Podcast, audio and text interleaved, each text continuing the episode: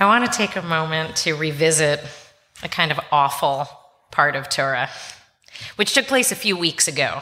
It, it doesn't take place in this week's Torah portion, but it is mentioned in this week's Torah portion.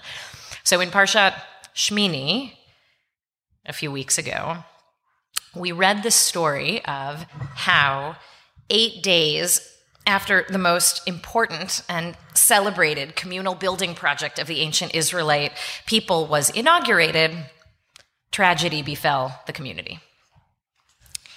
So this massive community building project was called the Mishkan, our namesake. Um, this incredible portable worship space that God's very presence dwelled in as the people created it. And the Mishkan building project takes up more verses in the book of Exodus than anything else, including um, our enslavement in Egypt, our liberation from slavery in Egypt, the wandering of the desert toward Sinai, the giving of Torah at Sinai, and all of the legal and economic and social and moral laws that come in the Parsha after the Parsha with the giving of the Torah at Sinai. Um, the Mishkan actually takes up more space than all of that. And when I say the Mishkan, it's like the instruction manual for how to build it. The, the B'nai Mitzvah kids who get this Parsha, like, their eyes glaze over, you know? And so, did anybody have this as, you know, one of the Mishkan parshiot as one of your... Nobody in this room? I bet that's not true, and you just figured out something else to talk about. Uh, so this becomes the focal point of the narrative because it is the focal point of the story. And it is, to my mind, as, as a community that doesn't have our own building, it is amazing how a community building project, you know, having a space to call your own, can become a national obsession, right? And the text describes how the people literally fell on their faces when they saw Moses and Aaron emerge from the Mishkan. Aaron raises his hands and blesses the people, and the people literally fall on their faces. Of course, this was a national obsession. This newly liberated slave people had never known freedom before, and the first thing they were doing was building a space for God to dwell with them, that they created, that they participated in the creating of this Mishkan. This was nothing short of miraculous. I still sometimes feel that way about our Mishkan. And so in the fury and the flurry of the activity and the celebration on that eighth day after the inauguration, something totally unexpected and devastating happens. Aaron's sons, two of Aaron's sons, Nadav and Avihu, seemingly full of passion and spontaneity and fervor, it's not really clear, they come before God and offer Esh Zarah, strange fire, that God had not requested, and they die immediately. And Aaron, the high priest, their father, the one who taught them everything they know, the one they looked up to and the community looked up to, Aaron, who is said to be the great peacemaker of the Jewish people, he was silent. The Yedoma Haron, Aaron was silent. And because there is generally so little dialogue in the Torah, it is actually meaningful that the Torah goes out of its way to mention that he was silent, right, to highlight that silence, because it's uh, such an unusual thing that people actually talk to each other. Much of the Torah is just narrative and, to be honest, God talking to Moses. So the rabbis, our sages, want to know, why mention Aaron's silence? What was significant about it? Why was he quiet? Why didn't he cry out? In protest, maybe. Why didn't he cry? So some say his silence was faithfulness, accepting this awful reality as God's will. My husband went to an Orthodox day school for high school, and he says that's what he was taught in high school. Perhaps Aaron's silence was shock, like he simply couldn't believe this was happening, happening on his watch in a space that he had helped create and was overseeing the proceedings inside of. That something could go so horribly wrong, maybe. Or perhaps his silence was actually protest, you know? He's giving his commander the literal silent treatment. Maybe it was guilt. right? Not not five minutes earlier, he had been inside offering sacrifices and then they'd been accepted. And then his sons go and do the same thing, maybe in a slightly different way, and they die. Maybe his silence was fear. Like if he raised his voice, if he protested, maybe God, maybe his people would turn on him, call him a traitor, insufficiently loyal to the cause. Maybe he deserved what his family got. We'll never really know. But our Torah portion this week, Acharei Mot Kedoshim, is chapters later in the story. It does not come right after the story I just told you. Um, and it's weeks later on the calendar. Yet it begins, the very first line of this week's Torah portion begins with this episode. The first sentence, um, the first sentence of this week's Parsha, which concerns itself with the atonement rituals on Yom Kippur, um, sexual purity, um, a lot of juicy stuff in there, um, and holiness. You know, all, all kinds of holiness, um, begins with calling to mind the death of Aaron's two sons. And I've been trying to make sense of it all week. Why begin? The section of Torah that has some of the most iconic and timeless verses, including, by the way, Ve'ahavta l'rayecha kamocha. Repeat after me. This is important. Ve'ahavta l'rayecha kamocha. You will love your neighbor, your neighbor. Like, yourself. like yourself. This week's Torah portion. Isn't that cool? Isn't that a weird thing? That it, I mean, it's a double Parsha. So technically the Parsha that that one comes in begins with you will be holy. Um, that, you know, the holiness code is what that's called. But we always read these two together. Acharei Mot Kedoshim. So let's go on a different journey for a moment about a similar building project and maybe see what light it can shed. So four thousand years after the original national Jewish building project, the Mishkan, and two thousand years after the Jewish people's most recent attempt at sovereignty in the land of Israel, parentheses, see holidays of Hanukkah and Tisha B'Av to understand what happened there.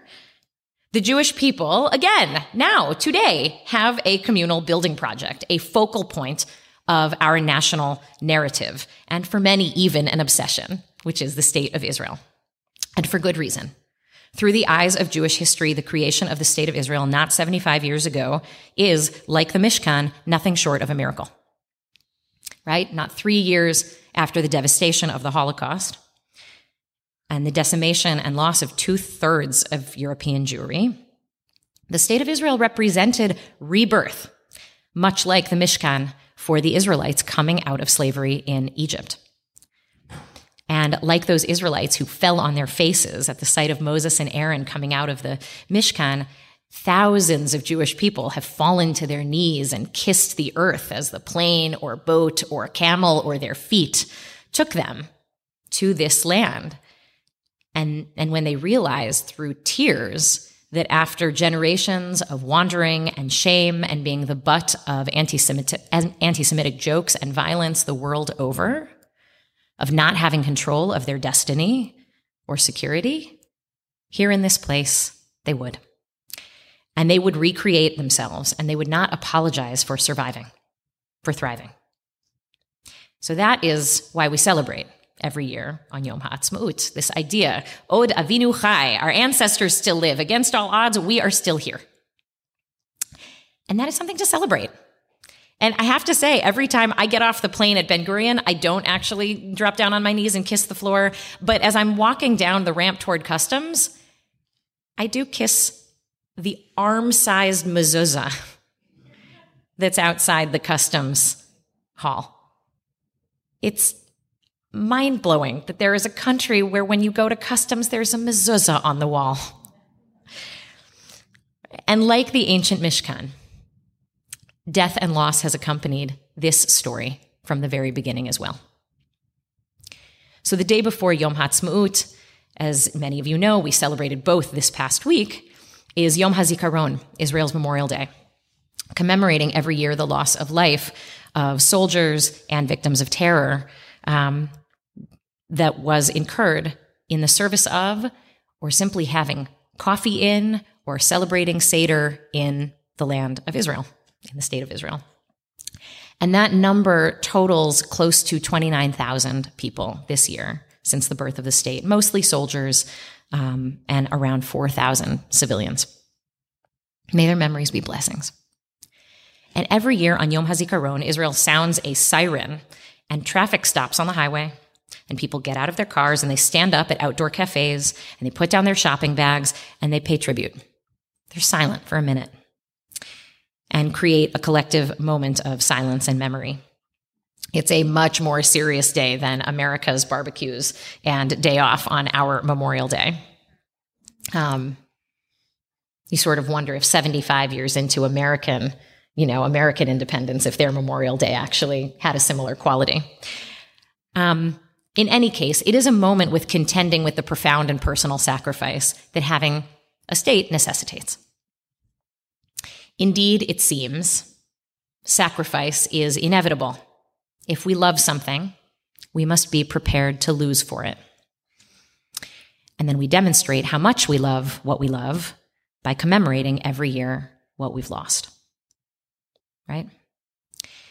So now, in the spirit of Ve'ahavta l'rayecha kamocha, love your neighbor as yourself, it's important that we understand where our neighbors' hearts are in this moment as well, right? If we as Jews want our losses seen and affirmed, we must do the same thing for our neighbors, and in particular for our neighbors whose history and pain is inextricably interwoven into the Jewish story, right? I remember once a couple of years ago, we were having a, you know, one of the many conversations we had, I think during the pandemic online, about Israel, and, and somebody said, I don't understand. Why do we have to worry about the Palestinians? Why can't we just worry about the Jewish part? And that's not a thing. That's not possible. The lives, the daily lives of these two peoples are every single day implicating one another. And so we have to talk about that too. So Palestinians also have a Memorial Day, um, or a parallel Memorial Day, called Nakba Day on May fifteenth. And Nakba, as you may know, means catastrophe. It's the parallel day to Yom Ha'atzma'ut, Independence Day. And on this day, Palestinians remember the day when the miracle of the Jewish people became their nightmare, and over seven hundred thousand Palestinians were forced to leave their homes in what is now the state of Israel. To, and they become refugees, you know, in every neighboring country in the West Bank and in Gaza Strip. And seventy-five is not that many years ago. You know, there are still Holocaust survivors telling the story of what they saw and felt and went through. There are still um, people who went through the Nakba, or the War of Independence, who can talk about what they saw and felt as they left their homes. Many of them still have the keys, iconically. Just as Jews looked for two thousand years toward the land of Israel, um, these families still, three, four, five generations down, have the same dream that the Jewish people have in having a state, having sovereignty, self-determination in this land. So in Israel and Palestine, as Palestinians call this same piece of land, um, there are many narratives of how we got to where we are today, but the dominant narratives, the dominant Israeli and dominant Palestinian national narratives, kind of separate our losses. And those losses are the reason to keep fighting, to protect ourselves, and never let our guard down, right? Or let someone else tell us how to maintain our national identity. Because we've lost so much, we have to keep fighting. Right? Is there anybody who like recognizes this kind of line of thinking? Of course. And, but, and. I don't live there. You know, for, we're, we're making Shabbat here in Chicago. And so it might be easy to say, as people have said to me before, okay, Rabbi, easy for you to wax poetic about what's happening over there. So I actually want to talk about the Israelis and Palestinians who have made that sacrifice, the same sacrifice that Aaron made No parent knows they're going to have to make that sacrifice. But Israelis and Palestinians who have, who have lost sons and daughters, mothers, fathers, brothers, sisters, friends, lovers, spouses, to the reality that is life in Israel. And who do not believe, actually, that loss is inevitable, that war and violence and perpetual fighting is inevitable. They actually don't believe that. They don't believe in the us versus them narrative either way, but they would rather see in us versus them is that there are those who are willing to seek out and work for and make sacrifices for peace, and there are those who are content to continue making sacrifices to maintain the status quo.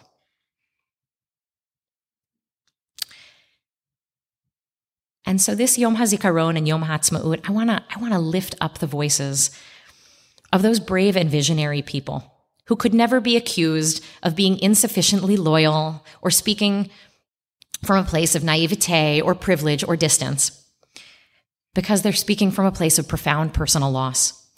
And these are people who would be within their rights to turn their deep pain into revenge, into anger. But instead, in the words of the Parent Circle Family Forum, this group of over six hundred Israeli and Palestinian families who have lost someone in the conflict, what they say is the best revenge we could have for those who killed our children is to make peace. The best revenge we could have for those who killed our children is to make peace. So this past weekend, Mishkan was proud to sponsor, along with eighty organizations here in Chicago, nationally in Israel, the eighteenth annual Joint Memorial Day commemoration, a ceremony designed by the Parent Circle and Combatants for Peace, which is an organization of former militants, both Jewish and Palestinian, Jewish, Israeli, and Palestinian, who have come together to humanize one another, to share the experience of the pain of having lost someone so that they can build bridges of empathy and compassion and end the narrative of us versus them. It's a false narrative. And to envision and create a shared future in which there is room for all who call the land home and nobody's pushing anybody else out.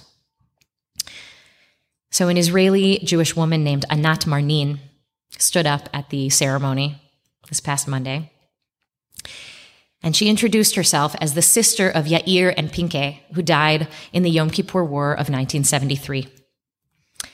She said, "My brothers will forever be twenty, twenty-three, and nineteen. And I, fifty years later, am still their little sister. As a child, they always helped me feel safe and protected. I was sixteen, she said, when my world fell apart. I was speechless, dumbstruck, and I disappeared into myself. My mother somehow went on, supported me lovingly, taught and spoke publicly and relentlessly about the terrible price we paid, and implored her audiences to find a way to end the bloodshed. And now I do the same," she says. "I share the memory of my brothers for the sake of my living children, as well as future generations. When I meet with Palestinian mothers," she said, "I feel an immediate kinship with them, of pain and grief. We share a terrible loss and a hope to end this conflict, and from the depth of our sorrow, we find the strength to work together, even when the cannons roar, to show that there is another way, and in order to bring our message to both societies. See us," we say. "See us, who have paid the ultimate price for this conflict. If we can come together, if we can come together and say enough, then all of you can. May you join our call," she said. There were fifteen thousand people that showed up for that in-person joint Memorial Day celebration or commemoration in Tel Aviv, and another twenty thousand people that watched online. To listen to these brave souls share their stories and to witness the pain of the other and to stand in solidarity with one another and see that not as a threat to anyone's national identity or religion, but as a more expansive identity that transcends boundaries and includes the presence and thriving of the other in their vision of the future, of their neighbor. And this vision of shared grief translating into the desire for a different future, a different status quo, not this status quo, a new, safer future, a shared future for all, is gaining attention and support. And for good reason, I think. Having a state, or having a Mishkan for that matter, is a tactic toward achieving a goal. The goal of the state isn't the state itself, right? Think of a lot of countries in the world that in and of themselves are not inherently holy. It's what happens in that space. It's what that space makes possible. The goal of the state isn't the state. It's the dignity and safety and self-determination, the de- determination of one's own destiny that is possible in a state. That's, that's the goal. Would it not be incredible for a new generation of Israelis and Palestinians not made hard by the many decades of hearing the same story, but envisioning a new story? Wouldn't it be incredible for them to envision their own dignity and safety and self-determination in a way that enhances, not detracts from, the others? Wouldn't that be cool? Because there won't be dignity or safety or self-determination for anyone unless there is for everyone. That's the reality. And so this is what Parent Circle and what Combatants for Peace and what Standing Together, another organization that we've hosted here, and so many more people-to-people peace-building organizations are trying to make happen. One hopeful, painful, hopeful day at a time. Our Parsha begins four chapters of focusing on how to be a good person against the backdrop of the death of Aaron's children. I wonder if perhaps Aaron's silence is a question. How might I be part of creating a world where no one's children have to be sacrificed for what they love? I want to invite us to stand. And I want to bless us tonight to have the courage to listen, to be quiet and to listen to stories that aren't the story you thought you knew about something you love. I want to bless us tonight to know that you're not a traitor if you lead with love. I want to bless us tonight that, to know that in order to create peace, we have to invest in peace. And in order to create peace, we have to do what Aaron did. Listen. I want to bless us tonight to know that maintaining our own dignity and safety means investing in the dignity and safety of our neighbors. For their sake, for our sake, and for God's sake.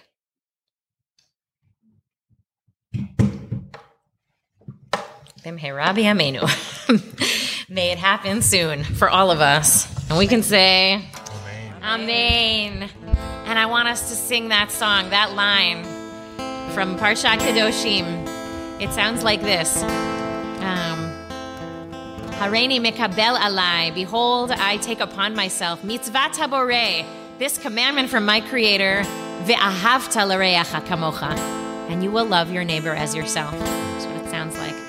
Hareini mekabel alai et mitzvat haborei ve'ahavta l'rayecha kamocha l'rayecha kamocha. Hooray!